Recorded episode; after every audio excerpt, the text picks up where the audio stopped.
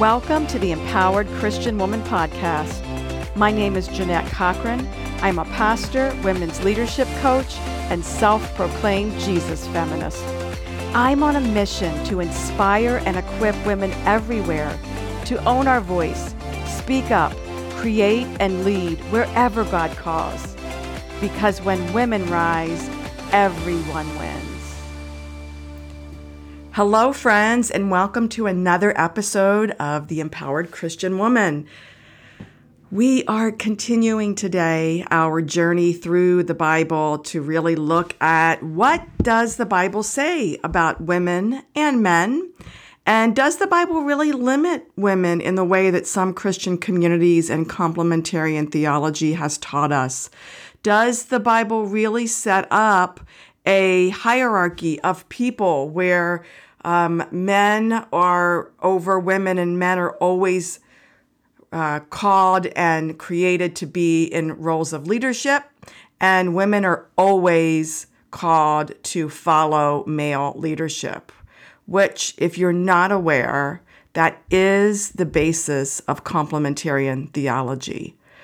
Um, as I've said earlier, people really fall all over the spectrum on this. And so there are some communities that would follow what is often called soft complementarian, which means they allow women to do more things than other really staunch patriarchalists uh, do. But, but the bottom line is the difference between egalitarian theology and a complementarian theology is that egalitarians believe that the Bible, understood in its proper context, teaches the full equality of men and women, and that roles are based on gifting and calling, not gender. And complementarian theology, while it does look at calling and gifting, says that there are certain roles within the church, within the home, and within society, some would, would uh, teach that um, only men can hold and that women are supposed to always be under male authority at some level. And so it's this theology and this understanding of the Bible that holds women back from stepping into the fullness of our gifts and stepping into the full calling that God has placed on our life. And I think that's a tragedy. In fact, I think God looks down and sees that as a tragedy. And so this is where we're starting this podcast so that I can lay a lot of this out to really empower women with the truth of what the scripture says. And so we've looked at the creation narrative. We looked at women leaders in the Old Testament, and we saw that despite the patriarchal culture, women were leading and doing tremendous things in the Old Testament. We looked at Jesus' attitudes and his empowerment of women and realized that Jesus was way ahead of his time. He was way ahead of his culture in advocating for and including women and teaching women, and that he was really launching a new day for women. And then last week, if you listened in, I had a fantastic interview with Julie Coleman, who is the author of On Purpose. And we talked a little bit about what women were doing in the early church, that there was um, a woman deacon that's mentioned in Romans and a female apostle and all the teaching and leading and prophesying that women leaders were doing in the early church. Frankly, friends, these women were doing more in their churches than what some women are allowed to do in our churches today. I have talked to and I know of women who are in churches where females are not allowed to give announcements. Females are not allowed to serve um, communion. In some churches, women are not allowed to even take the offering. Why? Because they are female. And that is a tragedy. Not only does that hold us back, but we in our churches will never reach the full redemptive potential if men and women are not all expressing our gifts, the fullness of men and women leading and worshiping and living together in community. So, today, I want to talk about what is probably the most misunderstood and misused verse in all of Scripture. It was interesting as I was getting ready to prepare for this talk, my sister in law tagged me in a post on social media and she said, Hey, I think you might be interested in this conversation going on here. And sure enough, it was this particular verse that was plucked out of the Bible, and someone had posted it up on this page. And then there was a slew of conversation about this verse. In fact, it was there was more than 400 comments on this scripture. And the sad reality is there were it was a lot of just kind of bickering back and forth.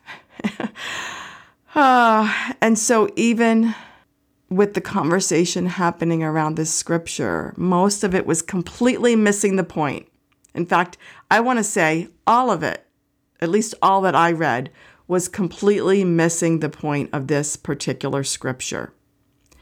And so, what is that scripture you may be wondering? Well, I'm going to read it here for you. I'm going to read it's First Timothy chapter 2 verses 11 through 15. It says, A woman should learn in quietness and full submission. I do not permit a woman to teach or assume authority over a man. She must be quiet. For Adam was formed first, then Eve. And Adam was not the one deceived. It was the woman who was deceived and became a sinner. But women will be saved through childbearing if they continue in faith, love, and holiness with propriety. This passage is often cited as the insurmountable scriptural basis for excluding women from roles of leading and teaching in the church. This scripture has perplexed Christians for hundreds and hundreds of years. I mean, let's let's be honest. It talks about um, it, it appears anyway to be saying that Eve is more culpable in the fall because she was deceived and became a sinner. Like, like she is more at fault than Adam. But we know all of Scripture is pretty clear that all of humanity has sinned. Like, we all have an issue. So, why here does it seem to be making Eve the one who caused it all? And then, what is this whole thing about being saved through childbearing? We most Christians would agree that, that salvation is through faith by grace. And so, what in the world is, is this talking about when it's bringing childbearing into the picture?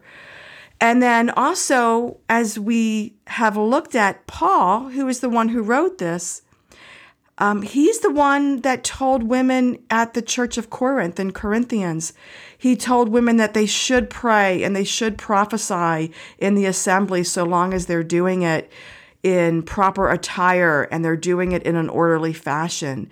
Paul affirmed Priscilla as a teacher of Apollos, who was a man.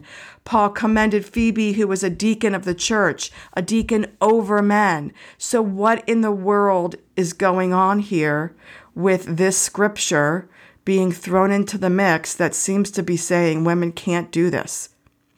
If we take this scripture and we just pluck it out of its context, as is often done, as was done on social media recently, if we do that, then we have a big mess because this contradicts so many other places in scripture and it contradicts what Paul himself, who is the writer of this, is teaching in other places and the way that he is practicing in other churches. So let's unpack this verse within its full context.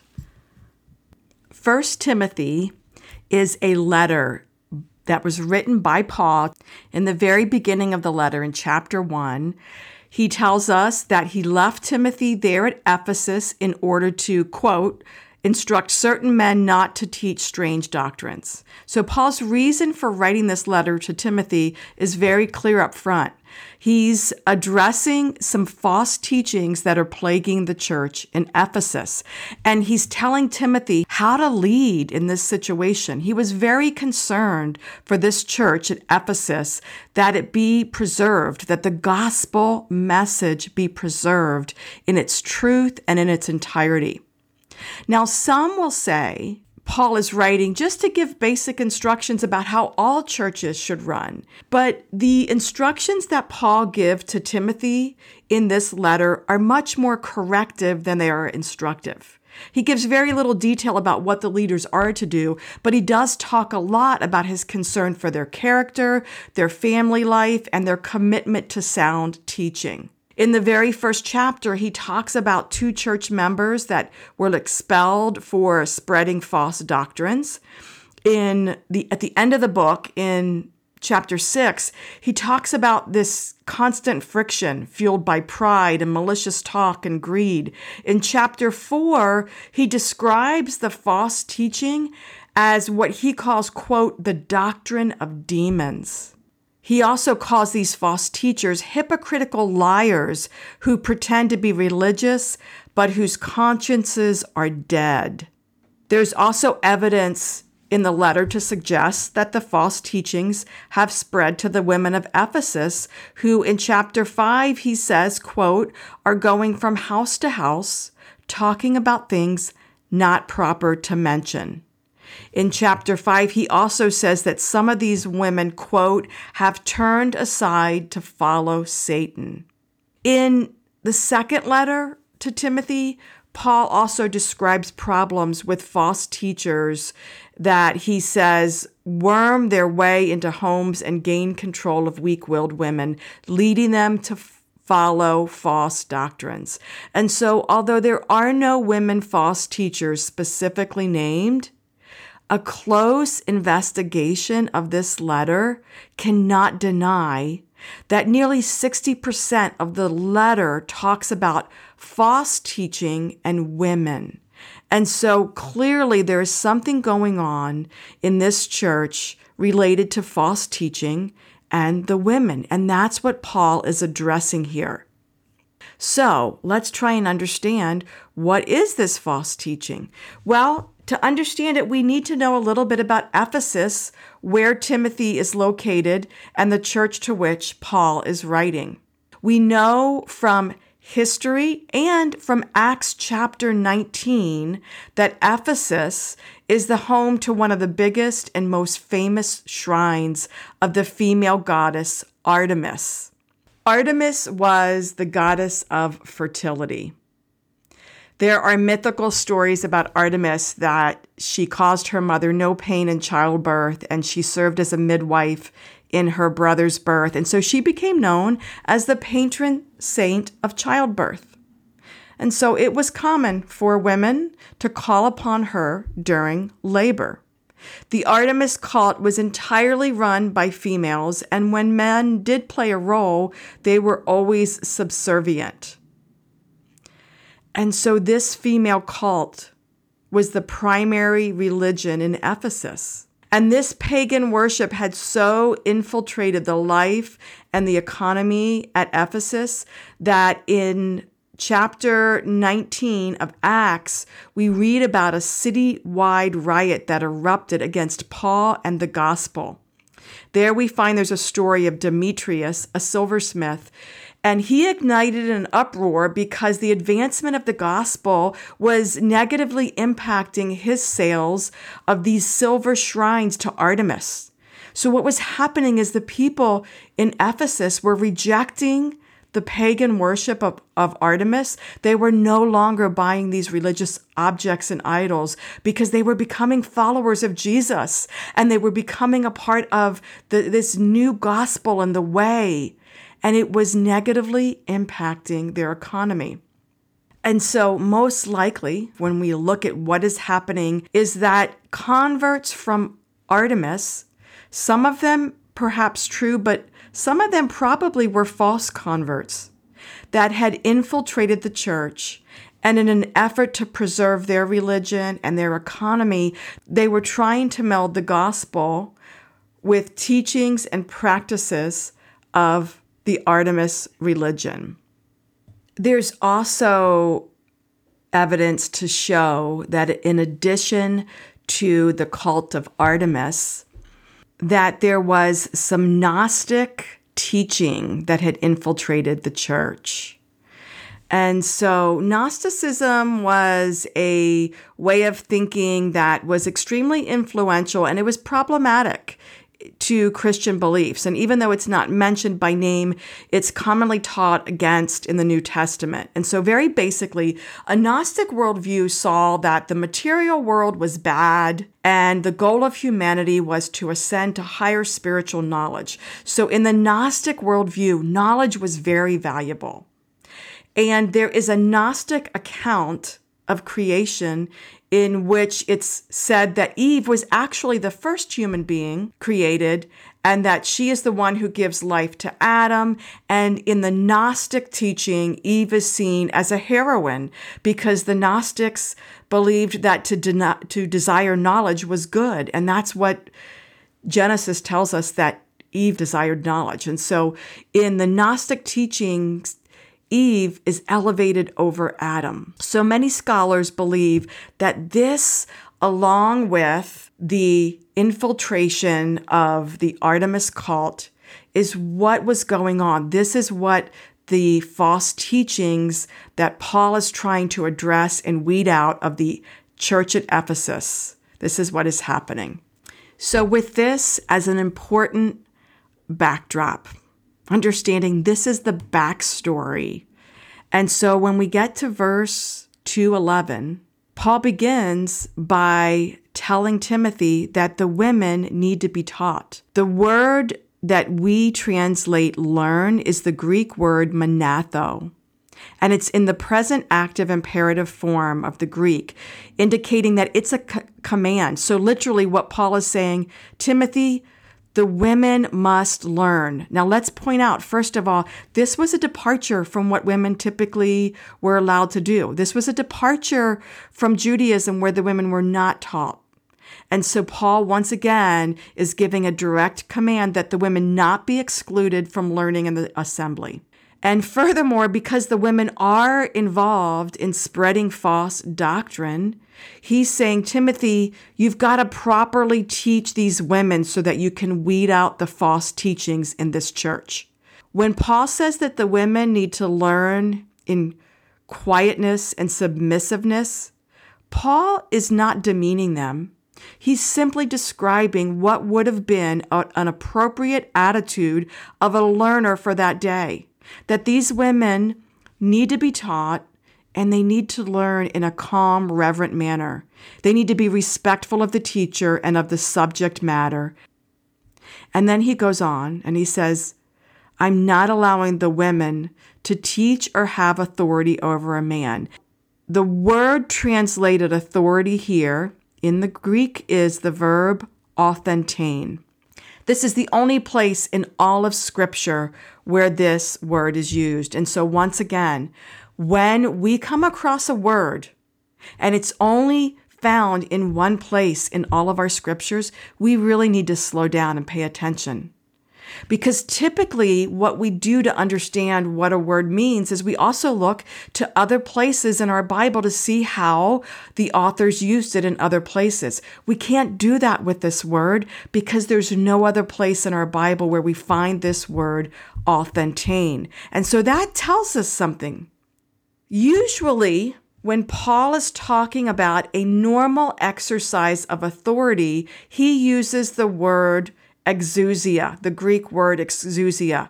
Paul does not use exousia here for authority. Instead, he chooses authentein. So there's some kind of a nuance to this word that Paul specifically chose.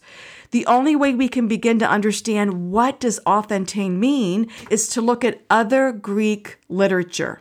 And when we do that, what we find is the word authentein in the Greek literature was used as a word that meant to assume a stance of independent authority, to give orders, or to dictate to. It's a word that indicated a domineering or a power over. And so Paul is not talking about a healthy typical, normal use of authority here. Catherine Kroeger points out that in some Greek writings of the New Testament era, this word, authentein, had a connotation of murder, or it was sometimes mingled with concepts of incest. And so it's really a bizarre, domineering, powering over. It's not a healthy use of authority that Paul is talking about here. And so the teaching that these women were spreading had something to do with domineering and powering over the men.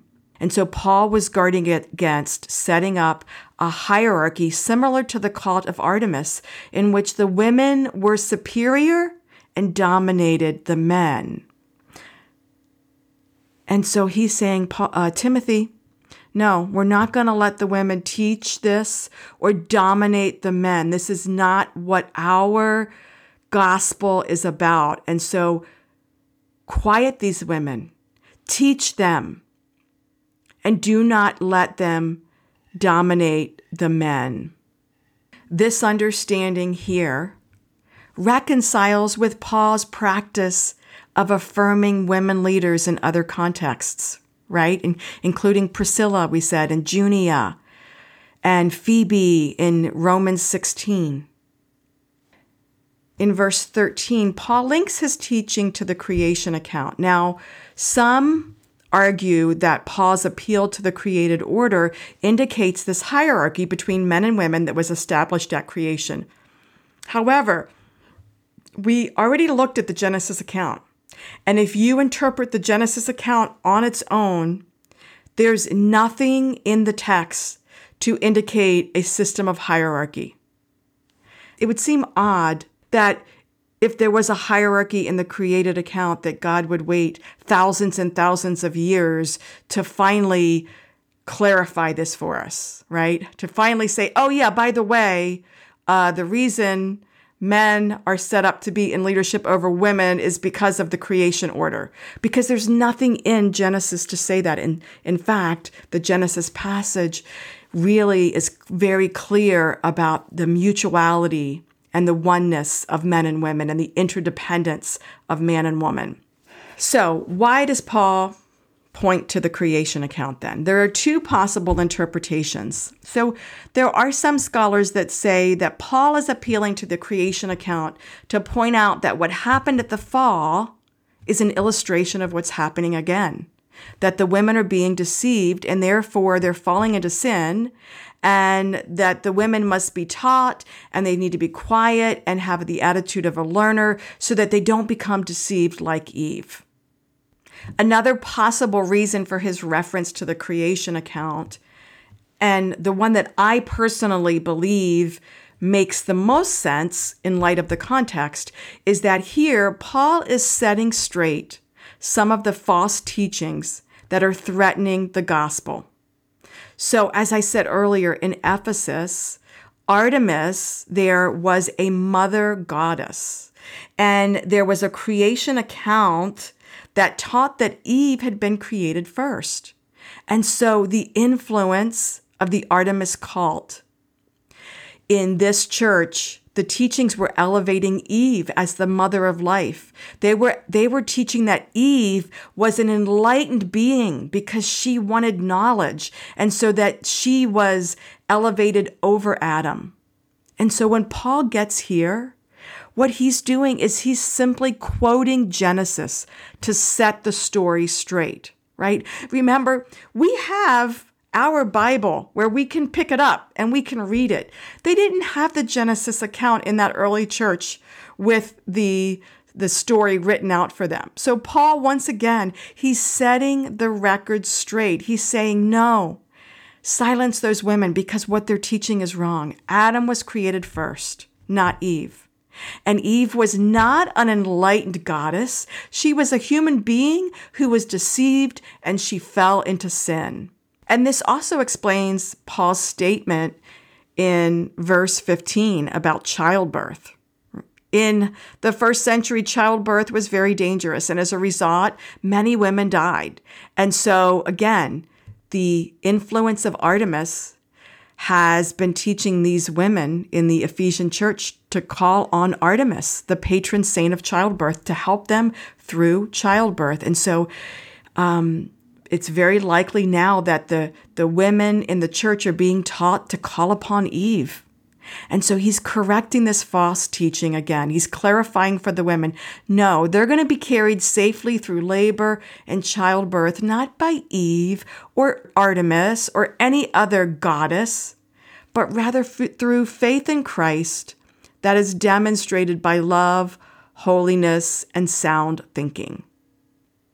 And so Paul is not setting up a universal restriction on women leading and teaching and exercising a healthy authority. Paul is not saying that women are responsible for sin and the fall, and so therefore there's no way that they can teach because they're all deceived. Paul is concerned with a specific situation, a false teaching because of the cult of Artemis that had infiltrated the church at Ephesus. Paul's instructions to Timothy are not universal because Paul was a strong proponent for women. He accepted them as partners and equals. He continued Jesus' example by commanding that women be allowed to learn, which was a radical departure from historical Judaism. He preached a gospel of equality for all, regardless of gender. He made no distinctions between men and women regarding spiritual gifts. So, what I think we can take away from this scripture, though the gospel is empowering to women, we also should not take that power to extremes and use it to dominate men. And neither should men dominate women. And so, dear sisters, in closing, I want to encourage you to stay strong, stay the course, continue to grow and develop your gifts, courageously follow the calling that God has on your life. Because when women rise, everyone wins. Thanks for joining me for this episode of the Empowered Christian Woman Podcast. If you enjoyed the show, please subscribe and share it with other women in your network. For more information about me and the work that I do, check out JeanetteCochran.com. And I'd love to hear from you personally. Come join the conversation on social. You can find me on Facebook at J Cochran Coach or Instagram at Jeanette.Cochran.